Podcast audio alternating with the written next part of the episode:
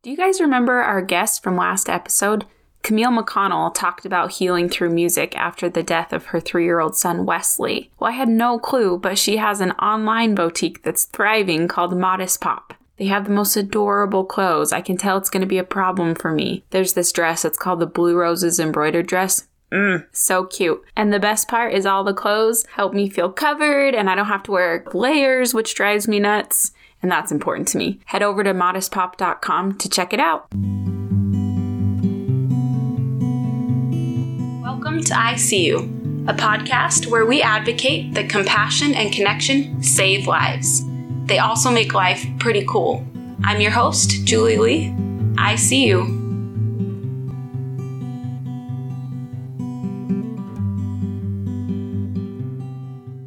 Welcome, welcome to the ICU podcast. I'm your host, Julie Lee, and this is episode 90 Seeing Through a Pandemic. Hey, people. So, I have to start with a funny story. I recently chopped off all my hair. It was very impulsive, COVID's still going, I need something to change decision. But I'm really happy with it. I love it. But it's pretty short. My three year old neighbor came over the other day and she saw me and she just seemed very stressed out. She said to me, Julie, why did you cut your hair like a boy? And I said, I like it. And she said, You like to look like a boy?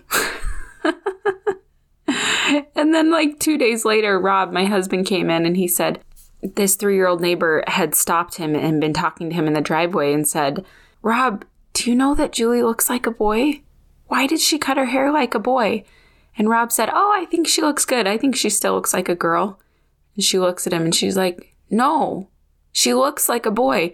Like she's so stressed out about my hair and she doesn't understand why no one else is worried about it. Like this is a problem. Oh, it's just so funny. We have a good laugh about that one. So, yes, I am Julie Lee. I don't think I look like a boy, but I guess that's for you to judge. For new listeners, I find out new people are listening all the time. I'm just going to introduce myself real quick. I am the mom of two kids, Sam and Lydia. Sam's five, Lydia is four. That's a boy and a girl, if you couldn't tell. Uh, my husband's name is Rob. He's a stud. And I started this podcast a little over two years ago now, which is crazy to think about. And on here, I share stories and, and share experiences from my own life, all about how compassion and connection save and transform lives. And it's something that I really love to do. And one of the most exciting things that's happened for me as a, as a speaker and podcaster is I just published a book. It just came out here in September through Cedar Fort Publishing and Media called ICU, the same as the podcast, ICU, How Compassion and Connection Save Lives. And there's also a bracelet. It's a paracord bracelet and it's magnetic and I wear it every day of my life. It's been an exciting, crazy time for all of us, I know, during COVID. And today, what I want to share with you is some thoughts I've been having, uh, specifically right now during COVID and kind of the unrest we see in our world. In my community, I just gave a presentation at the Spanish Fork Library kind of as like a community night. It was able to be streamed online and has received some some good attention there, I think. And I've gotten some really positive feedback from it. And so I just wanted to share some of my thoughts here that have been helpful for me as I'm dealing with just all the unrest in the world. I want to start by talking about my friend the Grinch that I love a lot. I love how the Grinch stole Christmas, if you know me at all. So there's three different versions of the movie. I know there's the book, the original book that's amazing by Dr. Seuss, but there's three versions of the movie. We have the one, car- oh man, I wish I had the years on me right now so I could tell you the exact years. Uh, but, but there's the really old one that we all know, right? The Dr. Seuss cartoon, really simple one that's so fun. It's like 20 minutes long. And then we have the Jim Carrey version that came out, I think when I was, I don't know, like a young preteen. And then I think it was 2018 when this this new like hip hoppy cartoon version of the Grinch came out. And I love all three personally. I love each and every one of them. But something that I love about the Jim Carrey version of the Grinch, well, it shows the backstory of why the Grinch went up on the mountain in his cave in the first place you see that when he was little, he was just this really green hairy misfit in Whoville. And he he was a part of the community. He wasn't born in that cave, but he was made fun of by his peers. He was people were mean to him uh, because of the way he looked. And so he decided to remove himself from the community. And that's when he climbs up and he finds this cave as a child and he stays there. So it kind of gives us some perspective and empathy for why maybe the Grinch went in the cave in the in the first place. And I can I feel like I can relate to the Grinch not because of people make fun of how I look. Okay, actually that's funny to say right now because of the story of my 3-year-old neighbor, but Usually people don't make fun of me a lot for how I look. We're all adults now. I'm 30 years old. Usually people aren't poking fun at me. Only 3-year-olds. Only 3-year-olds. I can take it. I relate to the idea of needing to separate myself and just like have some alone time. And even if that means distancing myself a little bit from really toxic relationships and needing to set up some boundaries, like I get that. I get the idea of needing to be by myself and to do my yoga or whatever it is, have time to ponder. Um, but I think the temptation can be sometimes when we have negative experiences with people or out of our own insecurities or fears or anger to isolate ourselves more permanently and to kind of hole up in a cave and to remove ourselves from our community. And I think there's a lot of problems that come with that. But you see in this Jim Carrey version of the Grinch that the Grinch does eventually return. Why does he return? Well, this is also shown in the other versions of the film, but he returns because he hears the Who's singing, even after he's stolen Christmas. He hears them singing and he realizes that they're not exactly who he thought they were. Maybe they'd even changed a little bit from when he was younger. Why should we choose to live in, in, in Whoville even when we've been hurt, even when we're insecure or we're afraid or we're angry, or just sometimes the Who's are annoying, right? Well, there's a lot of reasons for that. And what I want more than anything is for each of us to choose Whoville. I'm going to I'm going to set that aside for a second. We're going to come back to the Grinch. I want to talk about the history of television. So we had black and white TV, right, which was exciting um, for people that had never seen TV before. They didn't know any different when black and white TV came out. I have the year in my book, the year that it came out, but I don't have it in my brain anymore. But you can go look it up in my book, uh, or you can look it up on the internet because that's how I found out, right? No, but I'm thinking of the Brady Bunch uh, in black and white and just like how fun that was and how exciting it was to have moving picture to watch. Super entertaining. Well, you give it a couple decades and then they came out with color television. And I'm thinking of Boy Meets World, which was one of my favorite shows growing up and I still love. I was so bummed we moved and I don't know where all my seasons of Boy Meets World are. I think they are somewhere in, I don't know, some grave in a ditch somewhere where Boy Meets World DVDs go. But I'm pretty sad about it. But I love color television, right? We all did when it came out. When it switched from black and white to color, mind blowing. Well, you give it a little longer, and what did we get to? We got to movies like Avatar. We got to high definition TV where the colors were more vibrant and we could just see things with a greater clarity. Now, I feel like the history of TV is a really good analogy for the way we think about situations and people. And this is where I kind of dive into black and white thinking, which I first introduced this concept actually on episode five of the podcast. So, really early on, this has been something that's been really helpful in my own personal life in healing and, and trying to live uh, a life where I really try and see people in reality and for who they really are. This idea of black and white thinking. So, just like the TV started in black and white, sometimes we can think in black and white. We can you know, that's what we see and, and, and that's working for us and it's exciting and we're happy. But I think there's a better way to think about people and that's in color. And then even better is high definition. Now let me break down what this means a little bit. Black and white thinking, in my opinion, is thinking about people and situations in absolutes. It's either good or bad. It's not very complicated. It's very easy to separate out and put in boxes with labels. That's black and white thinking. Black and white thinking makes it difficult to hold more than one emotion at once. But then we can we can try to think in color. And thinking in color to me is adding that compassion in the way we think.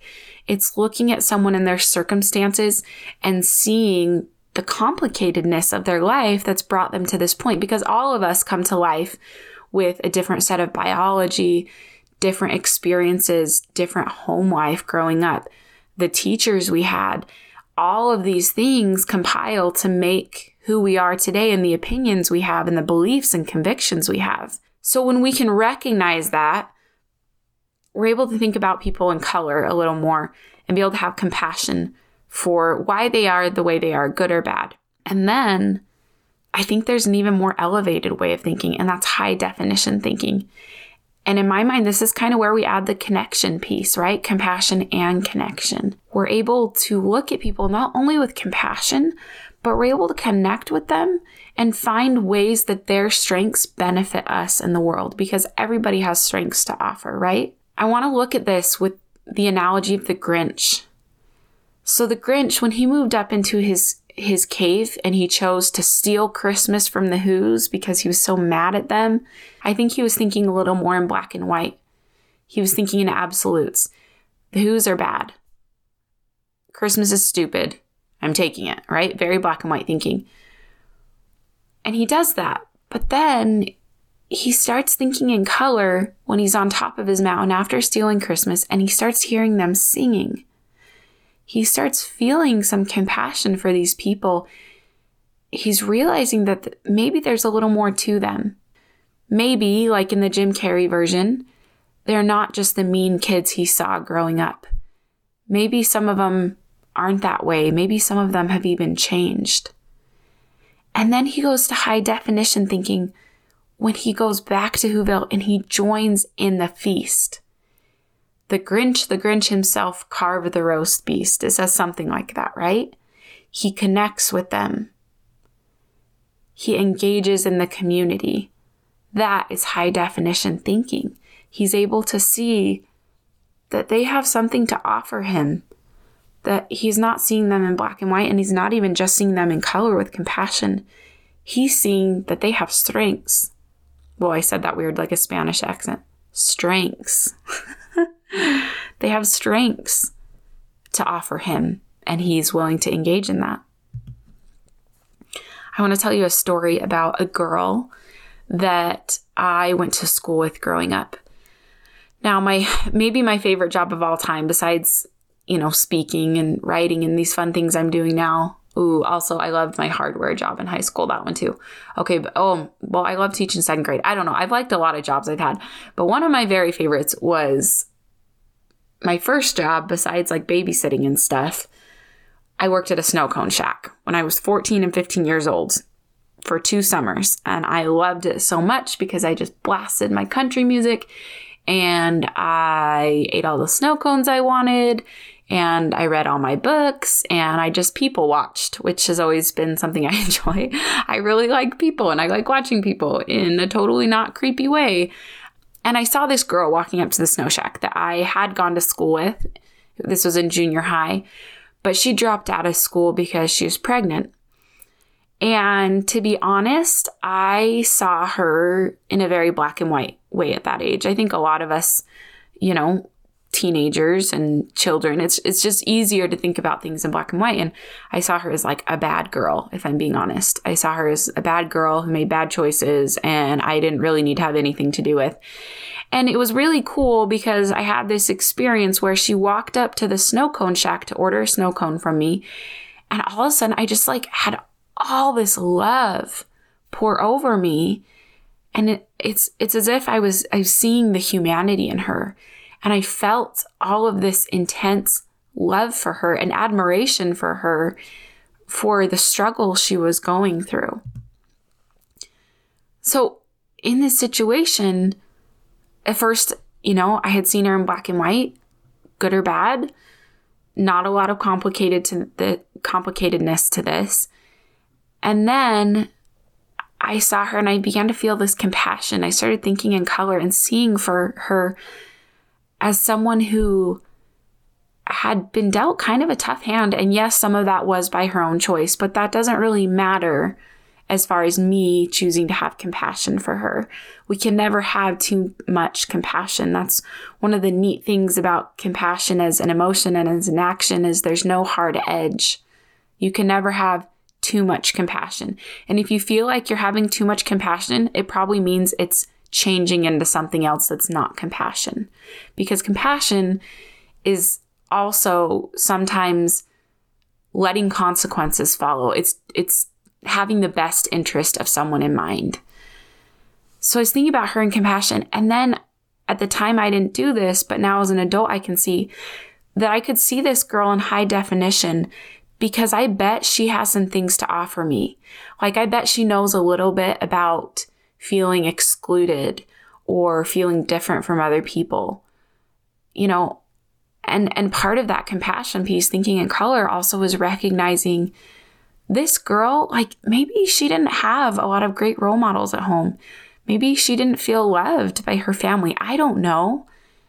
But it certainly makes her look a little less black and white and I'm able to see her in color and even in high definition as I see that she has strengths to offer this world. Even though she's made choices at the time I didn't agree with. Well, I still don't agree with that, you know, but that's not really my business to worry a ton about that, right? Like, my job is to have compassion on her and to and to engage with her as much as I can. I want to take us back a little bit to let's see, it's almost been 20 years, um, 9 11. 9 11 was such a crazy time. Do you remember where you were? I remember I was in a sixth grade English class. And I, I remember I had, well, before the English class, I was late to school, first of all. And I was getting out of my family's giant van. I don't know, a Dodge Ram van. It was like two toned blue Dodge Ram van. And my mom was listening to the radio and she was saying, like, wait, wait and I was like, Mom, I was annoyed. Mom, I got to go to school. And I just, I ran out of the car and I had to run through all the way through the middle school to get to the portables outside of the middle school. And I came into my English classroom and the TV was on. And I just saw smoke around these buildings, so much smoke. And I sat down and I didn't understand why we were watching TV at school, you know, but I'll take it. Not having to do work which is such a flippant way to think of things, but I just had no clue what was going on. And I remember the boy next to me who he kind of had a tendency to mouth off. Uh, I remember he was saying, Whoa, like cool explosions. And my sweet English teacher looked at him and she said, Stop it right now. Stop it. This is not funny. And I remember we all paid attention real quick to the TV. And I knew in that moment that something really bad had happened. Later that night, as I sat with my older brother Danny, we sat on the couch and we watched, you know, the news, the live footage of the towers on September 11th. And we just saw these amazing things. We saw these people praying and hugging that I know we're different races. I'm sure different sexual orientations, certainly different religions. Maybe people that didn't even usually pray, praying together, hugging each other, crying together. We saw American flags raised everywhere, people putting their life on the line for each other. And I think that's something that's so neat that can come from crisis is just an extreme amount of unity.